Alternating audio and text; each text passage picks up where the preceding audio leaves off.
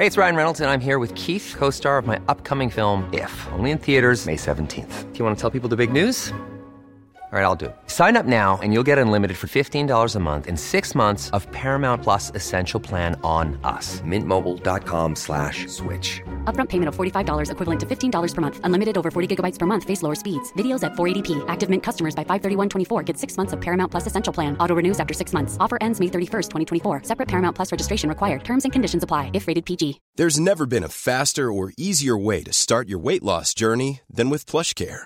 PlushCare accepts most insurance plans and gives you online access to board-certified physicians who can prescribe FDA-approved weight loss medications like Wegovy and Zepbound for those who qualify. Take charge of your health and speak with a board-certified physician about a weight loss plan that's right for you. Get started today at plushcare.com slash weight loss. That's plushcare.com slash weight loss. plushcare.com slash weight loss. Hi, everyone, and welcome back to a brand new season of Sky History's Not What You Thought You Knew. I'm your host, Dr. Fern Riddell, and in this episode, we're looking into the legendary Viking warrior Ingunn Rua with Professor Judith Jesch and speaking to bioarchaeologist Professor Rebecca Gowland about some of the exciting ways we can find out more about our archaeological finds, as well as the dangers that come when we let personal bias guide our understanding of the past. But before that, it's time to board a Viking longship bound for the British Isles. The seas around Britain and Ireland are dangerous and, legend has it, full of monsters. But between the 8th and 11th centuries, boatloads of tall, blonde haired Scandinavians in horned helmets, armed with axes and clothed in animal fur, braved the crossing to raid and pillage our coasts. We call them the Vikings. Thankfully, our image of these seafaring raiders has moved on somewhat from those old cliches. For starters, we know now that those famous horned helmets were just a bit of theatre created by the Victorians. And in reality, the Vikings themselves were a widespread, ramshackle binding together of different tribes and clans within a shared culture.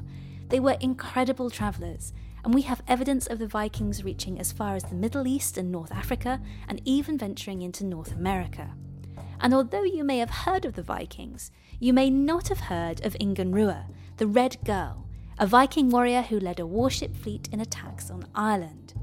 We know about her thanks to a 10th century text written about a Viking attack on Ireland and from the Viking sagas themselves, such as the 13th century Saga of the Volsungs, where Viking warrior women, also known as shield maidens, were depicted as fighting alongside the men.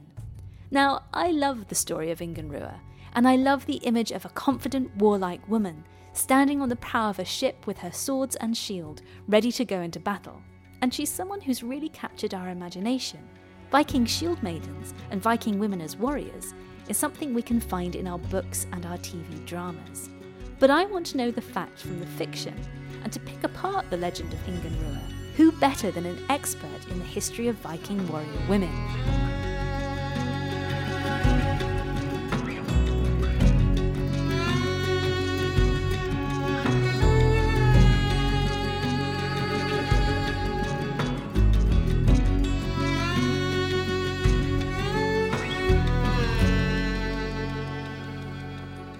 I'm joined by Professor Judith Jesch, Professor of Viking Studies at the University of Nottingham. Thank you so much for joining me today, Judith. And I hear congratulations are in order. Haven't you recently had celebrated a new appointment? Well, I, I, only just last week I was elected a, a, fellow of the British Academy, so I'm very pleased about that. That is fantastic. It is, and it, it's also very appropriate because I don't know if you know the word fellow is actually a borrowing from Old Norse. It's uh, a word from Old Norse félagi when the Vikings got together and put their money together to go on expeditions. Uh, they called each other félagar, so I, I, I'm quite pleased about that aspect of it. I had no idea. That's fantastic. I think academia probably is a lot like a Viking raid, maybe, at sometimes. Absolutely. Tell me about it. well, I'm so glad you could join us today. And one of the reasons why I'm really excited to talk to you is Inga Rua. Can you tell us a little bit about her? From my limited understanding, she's a legendary Norwegian shield maiden who waged war against Iceland, Denmark, and the British Isles. Is that right or is that wrong? It's it's it's wrong in the sense that there is certainly uh, a character called Ingenrua who's mentioned in a variety of Irish sources, and I'll come back to that in a moment. But there's a suggestion that goes back to the 19th century. Scholars tried to link her to another character also mentioned in uh, by a Danish author called Saxo Grammaticus that I'll also come back to later. So they've conflated two characters, um, and I don't think that really holds up. So, this sounds to me a lot like what happens when we're talking about women in the past, which is that people have been merged into one to tell what their, their author thinks is a better story. Is that a case or is it just accidental? No, I, th- I think it is the case. I think in, in the 19th century, people were just kind of uh, taking all kinds of sources and, and mashing them together, really. And I think now we're much more interested in the the value of individual sources and the diver- diversity and difference that different sources uh, reveal to us. Certainly, that's what I'm interested in. So it's a move of going back into the past to find its well as close to its reality as we can and unpick the damage that previous authors have done. Uh, very much so, uh, but also just trying to understand the past on its own terms rather than on our terms. Um, that's what I'm particularly keen on. We can't completely leave off our modern ways of looking at things. Uh, that's impossible. But I think it's it's worth the effort to try and find out um, what the past thought about itself. That's such a brilliant idea. In in many ways, is the past of what it thought about itself, because that's the historian's job in many ways. And I think we've we've forgotten that a lot. That our primary motivation has to be what the people in the past thought, not we what we thought of them.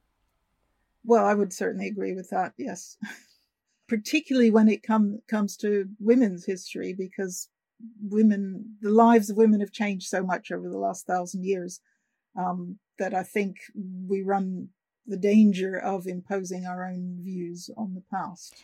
Very true. Very true. And it's it's it's also surprises us how much we think is modern is not at all.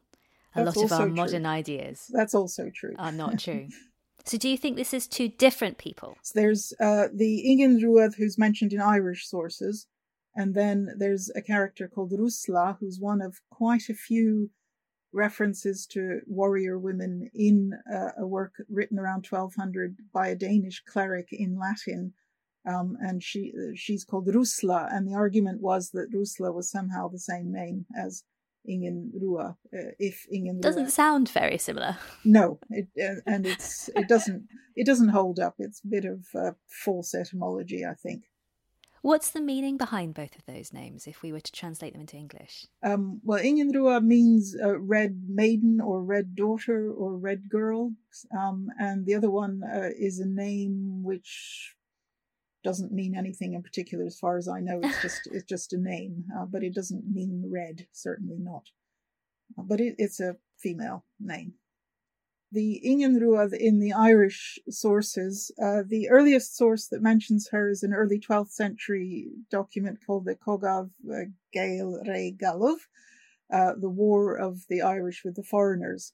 Um, and it tells a history of Viking invasions of Ireland. And twice in this text, this figure of Ingen Ruav is mentioned. Uh, in the first, uh, in a section of the text that ostensibly deals with uh, the nine, the period from about 920 to 950. So quite a long time before this text is written in the early 12th century. And there's a list of the commanders of the fleets of Vikings that invaded Ireland.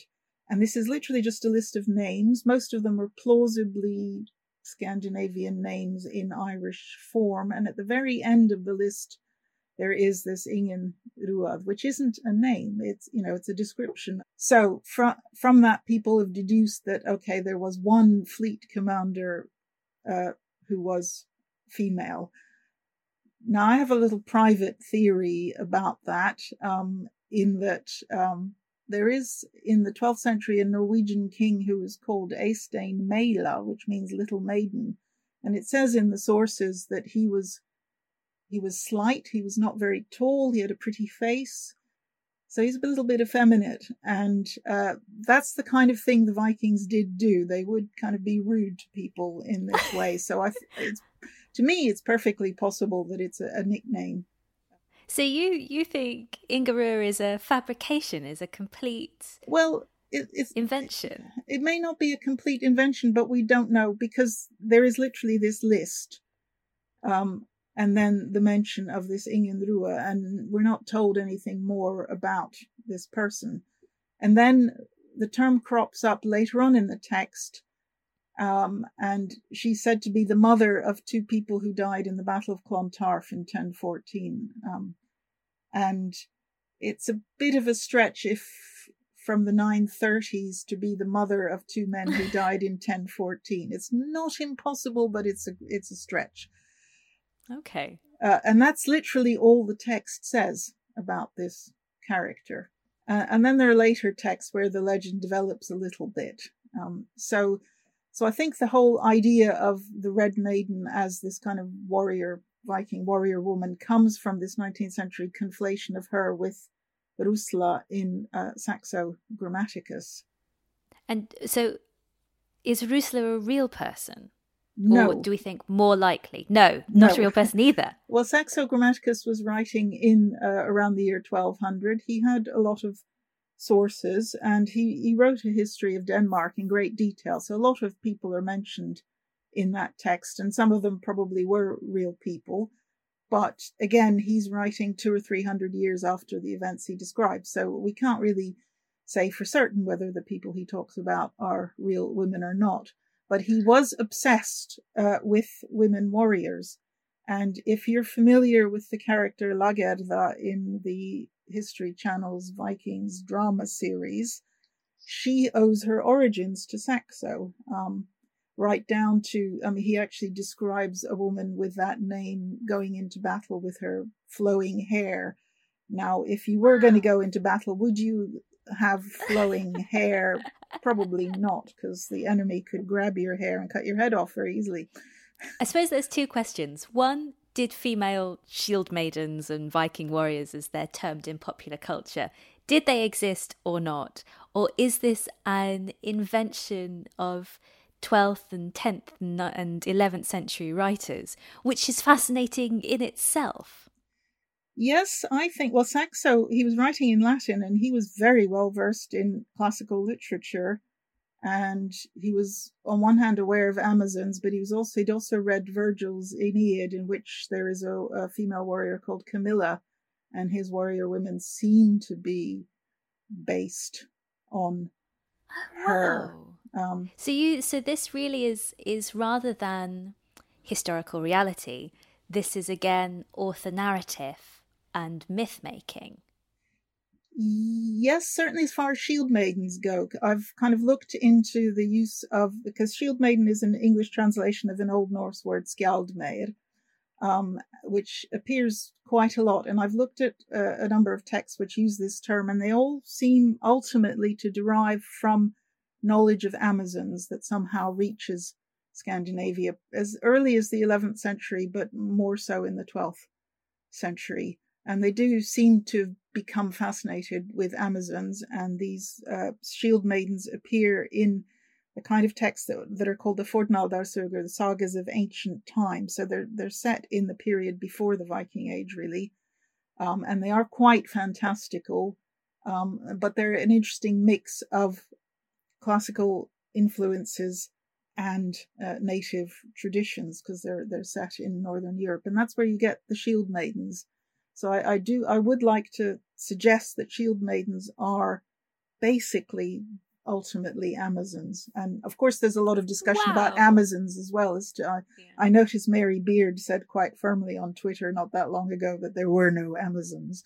um, well, I'm, I'm partly devastated and also fascinated because I I love the idea that um, female Vikings or female warriors in this period existed because I I almost feel how could they not? Because we find female soldiers in so many other periods in history. It is or women who have wanted to go into battle or to fight or are just as violent and are just as determined to defend or attack what they see as theirs and i i struggle to to lose faith in that. I don't think you should completely give up your your idea that that, ah! that women could fight human beings are human beings and anything is possible.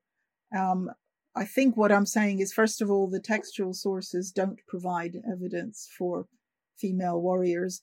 I think it also depends on what you mean by warrior.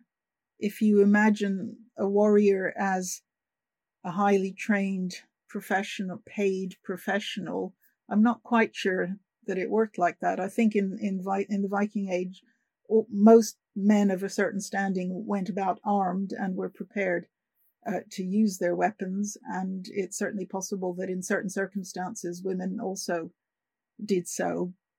But I don't think it was a regular thing. I mean, even the archaeologists, I think, are not really saying that there were huge armies of female warriors going out and conquering England. I think you have to kind of disabuse yourself of of that fact. But I, I certainly think it's possible. I also think that scientists and archaeologists can sometimes get things wrong. We don't know. And, and human bodies are on a spectrum, really. You know, some women are taller and stronger than some men. You know, there's not a kind of barrier between what women are like and what men are like. Um, and I do think Vikings were actually, on one hand, they were very uh, keen on making a distinction between masculinity and femininity, but on the other hand, they were also quite interested in exploring the instances where that distinction wasn't so easy to make. The other thing that I think should be mentioned in this context are the Valkyries, which yes um, are not the same as shield maidens. um, shield maidens are literary figures. Valkyries are supernatural figures in the mythology, and they are also armed women. Um, mm. But they're not normally seen as fighting. They're there on the battlefield choose the warriors that will go to Valhalla. That's what their name means. It means chooser of the slain. So the best warriors who die in battle are chosen to go to Valhalla in order to prepare for uh, the end of the world in the Ragnarok. So they have a very important function. They're present on the battlefield.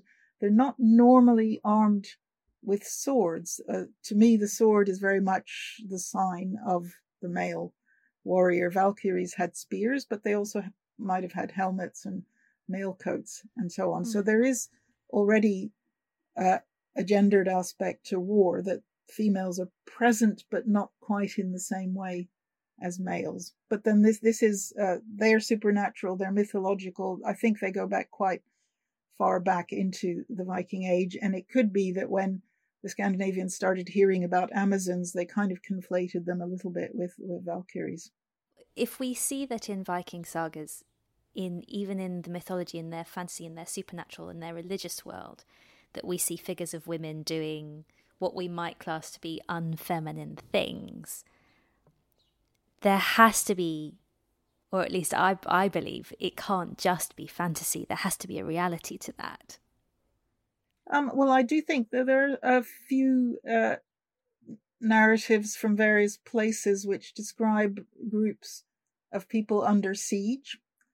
And if you're in that position, that I, th- I think everyone has to contribute to defending the place. Um, there are also what I find quite interesting is uh, several episodes in uh, the sagas of Icelanders in which women feel the need uh, because uh, their male relatives are not taking vengeance for a killing that they feel the need to take vengeance. But what's interesting about those episodes, it always shows women not succeeding. They have a go, uh, but they're they they're just not very good at killing people, uh, according to these sagas. And so, well, that's perhaps a slightly more realistic view. So yes, I think women could and sometimes did wield weapons. I just don't think they were necessarily, uh, or certainly not in large numbers, trained warriors in Viking armies. I think they were present in Viking armies because uh, we can look at the Viking camps at places like Torksey and Repton here in England. Um, but the, the so called army was a large mobile group of people, some of whom were warriors, but then they needed people to cook for them, um, to kind of maintain the ships, um, to make objects to sell because they were craftspeople and, and they kept themselves going by selling things. And as soon as you have uh, women in a group like that, you're bound to have children as well. So you have it's kind of family affair. yeah, but we see this. We see this with war across across the ages. I mean, it's only been recent, really recently, that um, uh, studies have shown that women had were in the army in uh, at Trafalgar. Uh, they were on the ships that they were loading armory, and they were there because they started out as the women who followed the camps to um, to help cook, to do all the things that were feminine. But at the moment of crisis, at the moment of war, they absolutely picked up whatever was to hand and joined in. And I think learning that that is something that has happened, that war is not this solely masculine enterprise, is incredibly important to us to, to reassess. What should we take away from the stories of Inga Ruhr? Um, I meet a, a, lot of young women who really want, really desire there to be female warriors in the Viking Age. Um, and I'm afraid the word badass appears regularly in these contexts. And uh, I perfectly understand why. Um, many of them are reenactors, and there's the reenactors who recreate what they think are traditional Viking gender roles, and then there's the reenactors who, where the the, girl, the women are also allowed to uh, train and wield a sword and I perfectly understand yes, I why you know you might want, fun. why you might want to do yeah. that, and and that's absolutely fine with me. Um, I just what I'm want to be careful about is not letting our kind of modern desires steer uh, the scholarship. I think the scholarship has to kind of step back a little bit and as I've said, I've I've always said, and regardless of what other people uh, claim I've said, I think it's perfectly possible that there were female warriors in the Viking Age. I just don't think it was common. I don't think it was a regular thing. And I think we have to look very carefully at the evidence because it's really quite a complicated picture. Um, so let's not over romanticize the Viking Age. There's all kinds of reasons not to do that.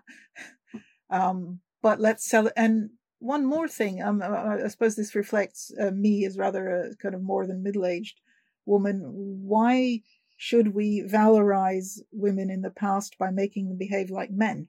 Why shouldn't we celebrate what women did, um, whatever they did, and let's find out what women actually got up to? Um, that's what I've been trying to find out all my life, and it's it's a very fascinating journey. So far, the mystery of Ingunn Ruhr just seems to get deeper and deeper. Instead of proving she exists, we only seem to have evidence she definitely didn't.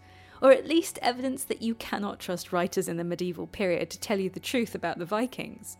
I think what Judith has told us about how the Vikings built their myths, and that potential influence of the classical world of the Romans and the Greeks on the creation of shield maidens in the Viking sagas, is fascinating. It's clearly evident that in the spiritual world of the Vikings, women could be part of a warlike culture, even if they weren't depicted as successful. But let's do that move from fiction to fact again. The Viking world is very different to ours. This is a time when lynx and bear and wolves still roam freely across most of Europe, when men would be part of raiding parties and women needed to protect the homes and families they left behind.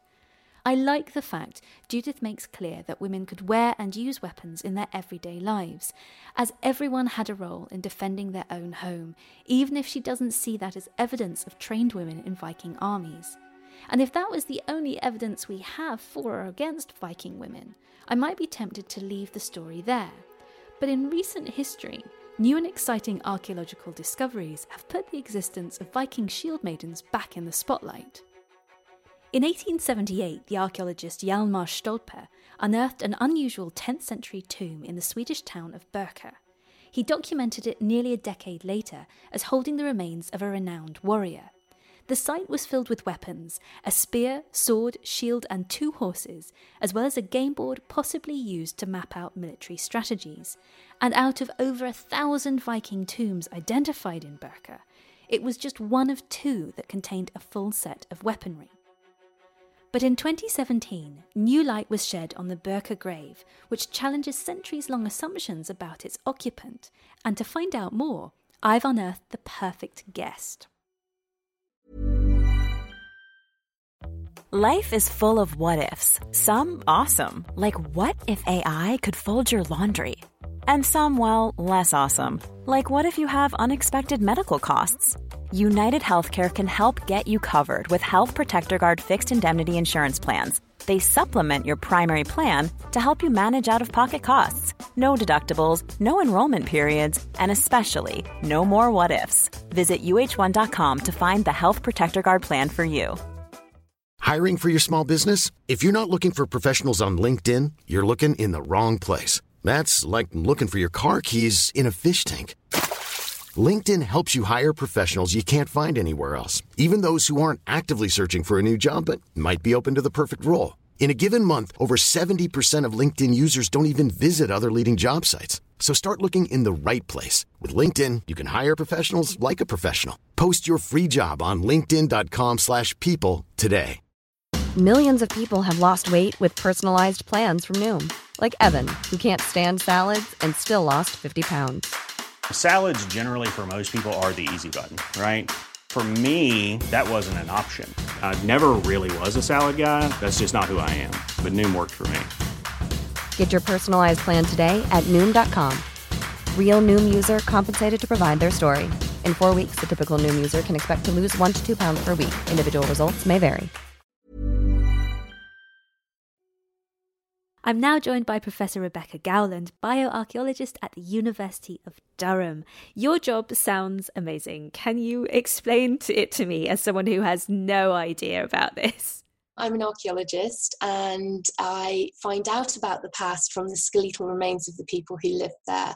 Um, so instead of looking at buildings or pots, uh, we look at the, the actual physical remains of the people who lived in those buildings or used those pots. A lot of people sort of think of the skeleton as this kind of um, inert substance. But during life, our skeleton interacts with our social as well as our physical environment. And what we do and the things that we eat and where we live, these things all alter the skeleton in, in quite subtle ways. So it's our job uh, as a bioarchaeologist to try and um, find these little sort of snippets of information from the skeleton that can tell us um, all kinds of information about the person historians have often made an awful lot of assumptions about recovered bodies. And what is it that we get wrong about that that that bioarchaeology is now putting right? Is it about race? Is it about gender? I mean, you must be creating a lot of debate on things that people took as fact in the past yeah. that you are disproving today. Yeah, I mean, there's a, huge debates going on at the moment, as you can imagine, um, particularly in in relation to race. Um, really problematic work, and actually, you know, the discipline had its had has some really dark origins in terms of racial categorizations, and so it's therefore really the onus is on us to address these problems and dispel a lot of these myths that have created uh, very real social problems or contributed to very real social problems within our society. So, certainly around race, but also sex, you know. Um, we have a tendency when we're looking at archaeological sites and particularly burials, uh, when you're seeing um, uh, very very rich burials perhaps uh, if you're seeing a burial with jewelry burial with weapons to reinforce those gender stereotypes. Uh, so we don't we tend not to interrogate them. Instead we kind of reproduce the past in some kind of victorian image of gender norms which actually don't really have a much of a bearing on our on our own interpretations no. of gender. Um, but yeah so there's a lot of that that has gone on in the past. So for example uh, a lot of cemetery studies they would not necessarily look at the skeletons um, they would just assign a sex based purely on the grave goods and they would do that for children and and adults as well. And this comes from the 19th century. This is when that that uh, you have an awful lot of male archaeologists. Obviously, archaeology is emerging as a discipline in the 19th century, actually often pushed by women, and that's another story that's been forgotten. And is it then these male archaeologists that are, say, in Egypt and across the world, deciding what looks feminine and what looks masculine and what's coming out of the ground? And that's where all of these problems come from. Yeah, yeah, quite often, and um, it, it's quite interesting actually. I was I was looking at a, a, report that's I think from the the 1930s. It was an Anglo-Saxon burial, and um, they were saying, "Oh, this individual has a, a high forehead. They look like a, a, philosopher or a statesman uh, rather than a, warrior or a primitive person." You know, so these ideas about uh, you know just cranial features are used to ascribe you know behavioral characteristics which is entirely odd. But yes um, absolutely in terms of those gender stereotypes and assigning uh, people as male or female just on the basis of, of their burials and not allowing when we do that there's no point recreating the past in our own image. And you know history is is is littered with women subverting uh, gender stereotypes. And we we need to provide the space for those interpretations in the past. Well, this is one of the reasons why I wanted to ask you about the Birka skeleton, because this is a burial that was assumed to be male and has now been proved through bioarchaeology to be female. How important is it to really make people aware of your discipline so that these questions can be asked and give us a more accurate, accurate view of the past? I think it's really essential because, again, otherwise we're just allowing these assumptions to take hold and we're building up these pictures of the past that are inaccurate and actually don't allow the space uh, for women to, to hold roles other than these very stereotyped roles. So, um, with the, the Birka burial, um, that was sexed osteologically as, as female. Uh, but again, the uh, the osteologist who who presented this information, who's who's extremely experienced, you know, it, she wasn't re- necessarily believed. This is how strong the, the the sort of biases and prejudices are, and it was really only with the DNA analysis and the publication of the DNA analysis in conjunction with the osteological evidence that that allowed this sort of reappraisal. Uh, so, sorry, sorry, sorry, Becky. Hang on, hang on one second. So the expert at the scene of the burial, as it was uncovered, sexed it and said very clearly, "This is this should be seen as a female skeleton," and then the community, because of the grave goods, said, "No, no, it's it's definitely male." And it was only through bioarchaeology being able to prove absolutely that this was a female skeleton that the grave was reassessed and presented as a woman. That's an incredibly powerful bias within a scientific community. Surely to ignore the female expert at the graveside, basically, and and just go on on artifacts alone. That's that's amazing to me. So the the, the bias is real, and it, it, it, it continues. And you know, we don't fall it you know if we're looking at the skeleton if we're thinking about the skeleton and analyzing it it the, the features don't always very neatly fall into these male female categories the expression of sexual dimorphism, so the skeletal expression of sexual dimorphism, can be very variable. Uh, it's variable between populations and within populations, and there is, that is because of a combination of different um, genetics, diet, environment, activities that males and females are undertaking. So you within any one um, skeletal sample that you're looking at, quite often it's more of a range of expressions. We're pretty good at, at, at determining sex. So in the case of the, the Birka burial, um, the, the bits of the skeleton that are, are the most useful for determining sex w- were present. Now this skeleton was excavated in the 19th century, so it was, it, but it was, and it was assumed to be male based on the grave goods, although the excavator at the time did observe that um, the, the, bones were quite gracile and uh, quite feminine looking, and then that was kind of lost to history. And then um, it was more recently re-evaluated um, and, and uh, found to be female. I would like to think that it happens a lot less now, uh, that we, we are believed more often now, because I mean, what's the point?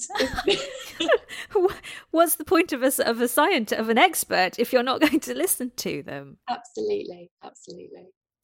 We spoke to Professor Judith Jesch earlier, and she absolutely expressed a huge air of caution in believing that the the excitement that many of us, myself included, feel over the ideas of female warriors being discovered had to really be viewed with a lot of caution because it was a, a, potentially a form of projection into the past and not allowing women at the time to be women. But it seems very much that there's a whole field of experts, of, of bioarchaeologists, who know absolutely that they are finding female skeletons that are then being dismissed because of the material objects, the material culture that they're being found with. So the urging for caution, whilst important, has to be set alongside the fact that there is clearly this implicit bias within the field you're working in. How do we correct that? How do we find our way through? Yeah, I mean the the implicit bias is is a massive problem, and we can see that clearly. And and the Birka uh, burial is a is, is a classic case in point. I mean, this was this has been sort of described as a sort of ultimate Viking burial. It was a rich burial. It wasn't just a normal warrior burial. It was a particularly rich burial, and has been interpreted as a sort of military commander type. Yeah. And and then the only thing that's changed since then is that the sex of that burial has been reinterpreted and then of course that the whole edifice crumbles and people say oh well um, it must have been uh, maybe the wife of a, of a, military commander or or oh well it doesn't mean that she was necessarily a warrior she was just these are kind of proxy uh, grave goods. So it's really it's really important that you know we're kind of interpreting ourselves in in circles here and it's really important that we allow the space for there to be women buried with weapons and men buried with with jewelry as well because i see that too in the past and you know it could be that these men or women held a particularly special um, status um, it, within their communities. So it's it's really important that we allow the space for these different interpretations. Um, you know, we can identify the sex of skeletal remains not only by looking at the skeletons, but there is DNA evidence. There's also a new technique um, where you can look at the proteins in tooth enamel um, and this is really good, this great technique because it, it's it's only minimally destructive, and you can do it on children as well, and uh, find the sex of children. And you just it's always just a little acid etch that you take of, of the tooth. So um, we're always looking for techniques that aren't destructive. So so that's great. And again, that's really a very very reliable technique for determining sex. So you have to, if you are getting bur- burials of, of women with weapons, burials of men with jewelry, and that is coinciding with the biological sets that we're, we're getting from all these techniques, then you have to allow for the fact that was a biologically a male buried with jewelry and, and vice versa. It doesn't mean um, that all men within that community were buried with jewelry. It could just tell us something more about the particular gender role that that individual had. It doesn't necessarily tell us that that individual identified as a male or female. This is what I was going to ask you. I mean, we're talking about very definitive gender roles here as masculine or feminine. Is it that we also have to push even further and say we can't define gender roles in the past by what we believe them to be to to have been or to be today we have to allow for diverse gender roles to fit diverse skeletal evidence yeah, I think so. I think that we absolutely need to allow the space for there to be individuals within any one society that may subvert uh, gender roles that were even traditional for that society. Um, we know this is the case today this has always been the case and you know and this is really interesting facet of different cultures and we see this cross culturally today you know in certain uh, countries there are three genders uh, not two. And we need to remember that, you know, when, I, when I'm talking about the skeleton, I'm talking about biological sex. And we can think of gender as the cultural interpretation of that, if you like. Um, but actually, it's not even that simple because gender roles, so whether someone is undertaking very sort of warrior type activities or mas- masculine activities, will also have an impact on the on the way the skeleton looks. Mm. And the food, often the diet that people eat is often gendered as well in some societies. So again, that can affect the way that the bones look. So there is this difference between biological sex and gender, but they, they are interrelated in terms of the way they can express themselves on the skeleton. So we need to make sure that our interpretations of these skeletons, of the materials, are much more nuanced and allow the space for this variation, not only in how people looked, but also in how they expressed their gender identity. And though that did not necessarily fall into this binary model of masculine and feminine. It quite often doesn't today. So we can't just force people in the in the past into these binary boxes. Um, I don't think that that's uh, very helpful in terms of our understanding of different societies in the past. I am I'm so intrigued by this because to know that there are these opportunities for exploration and for asking questions of, of what of the things that you find seems to open up a very exciting field. There's an amazing story from the medieval period, an amazing artifact, court record of a sex worker who is um, is taken before the law courts and is discovered to be male, and he they work both as a male and female sex worker, and there's real surprise in the court records at this. But that's a person who, in their cultural society, presented as, whenever they chose, either gender. Is it possible that if you were uncovering a person's skeleton who had that life, that you would see you've talked about these gender diets and and that you would you would you'd be surprised by what you were finding because it wouldn't fit in in a in a neat box. Yeah, so I think there are some features that you could um, notice in a skeleton that maybe didn't conform to gendered expectations. And uh, a key example, I guess, of this are uh, uh, examples of perimortem trauma that indicates that perhaps a woman has been engaged in some kind of martial activities, you know, that they were fighting with swords. So that kind of example is a case in point. Um, I think um, you can identify um, women who have perhaps an anomalous diet compared to the other females within her group. And again, once you identify these anomalies, if you like, if you can then look, okay, well, was this woman buried in any kind of different way? Is there something about her burial that, that makes her stand out too? And I think what we're wanting to think about when we're, we're looking at these burials is the, the intersectional nature of identity. We know that um, a high status woman um, of a certain age might um, have um, a different identity to a lower status woman. Uh, so we need to think about these intersections as well, how they play out within the human body and how they're expressed in, in burial. And once we're, we're able to do this, we can come up with much more nuanced interpretations and, and actually much more interesting um, interpretations of the past. Um, I, there are so there will be so many burials out there that are that have been interpreted based on assumptions on grave goods, but for whom there hasn't been that deeper investigation of their skeletal remains. Um, and I think you know if as more and more studies are being done, I think more and more really interesting secrets about the past will be revealed, and we'll find out much more about gendered identities and, and how those gender identities changed over a person's lifetime, changed within a society and, and within a culture.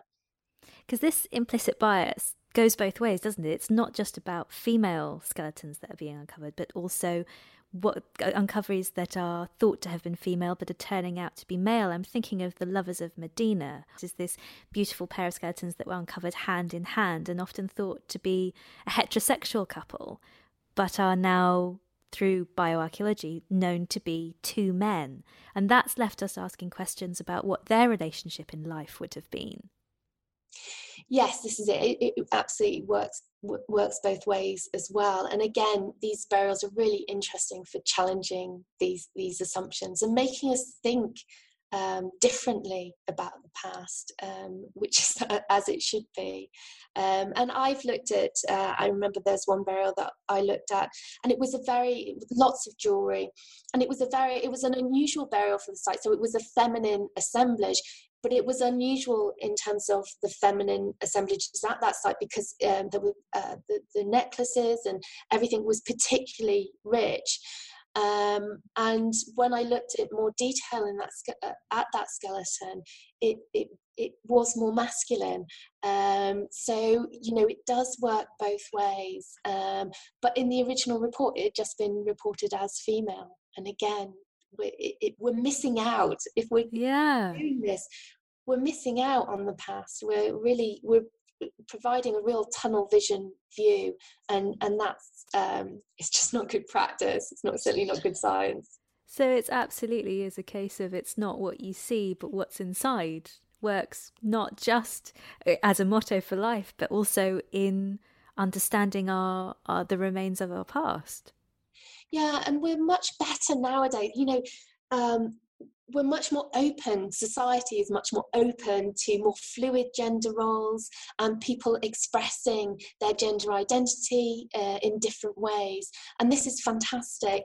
Um, but we somehow think that the past was sort of this very conservative place you know and that's not necessarily so you know. So it's really good that we're moving in this direction of being uh, more open-minded uh, to different lived experiences in the past in relation to sex and gender. What a fascinating insight into the world of bioarchaeology. I still can't get over the fact Victorian archaeologists decided whether a grave was male or female based on what a person was buried with and their own definitions about whether that should be a man or a woman. But as Rebecca said, history is littered with women subverting modern gender stereotypes. Our most recent past may have ignored the clear evidence that women held equally diverse roles as men, but that is changing, and as more grave sites are re examined, I am certain more warrior women are going to be found. So there we are. Everything I said to you about the Vikings at the start of today's show might have been what we thought we knew, but turns out to be completely wrong. Not only were the Vikings themselves a wildly disparate and exciting set of peoples, they are far more diverse in their lives and their roles than we have ever given them credit for. One of the most exciting things about the new studies being done is that they challenge so much of what we accept as fact about the past. So, the question I'm going to leave you with today is how do we trust our history when the people writing it, both in the past and in the present, clearly have their own axes to grind? I think an answer here is that we always have to keep an open mind, question our sources, and take advantage of the new information scientific approaches can give us to challenge the status quo. Because that shouldn't frighten us, it should excite us. History is never set in stone, it is memory, it is ever changing, and above all things, it is fun. And as long as you remain curious about the past, it is always going to surprise you. I'm off to learn how to be a Viking shield maiden so, for more information on this episode and all our other episodes of Not What You Thought You Knew, head to skyhistory.co.uk. And we'd love to hear who you think we should feature in a future episode. Get in touch with us on social media using the hashtag NotWhatYouThought or by tagging at HistoryUK or at FernRiddell. And if you've enjoyed this episode, please leave us a review on your favourite podcast app. And finally, a big thank you to my guests, Judith Jesch and Rebecca Gowland.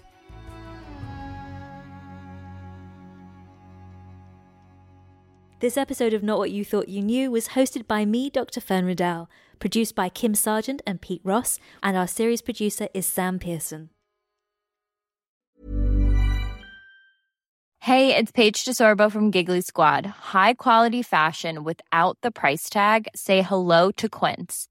I'm snagging high end essentials like cozy cashmere sweaters, sleek leather jackets, fine jewelry, and so much more. With Quince being 50 to 80% less than similar brands. And they partner with factories that prioritize safe, ethical, and responsible manufacturing. I love that. Luxury quality within reach. Go to quince.com slash style to get free shipping and 365 day returns on your next order. Quince.com slash style. Even when we're on a budget, we still deserve nice things. Quince is a place to scoop up stunning high end goods for 50 to 80% less than similar brands. They have buttery soft cashmere sweaters starting at $50, luxurious Italian leather bags, and so much more. Plus, Quince only works with factories that use safe, ethical, and responsible manufacturing. Get the high-end goods you'll love without the high price tag with Quince. Go to quince.com/style for free shipping and 365-day returns.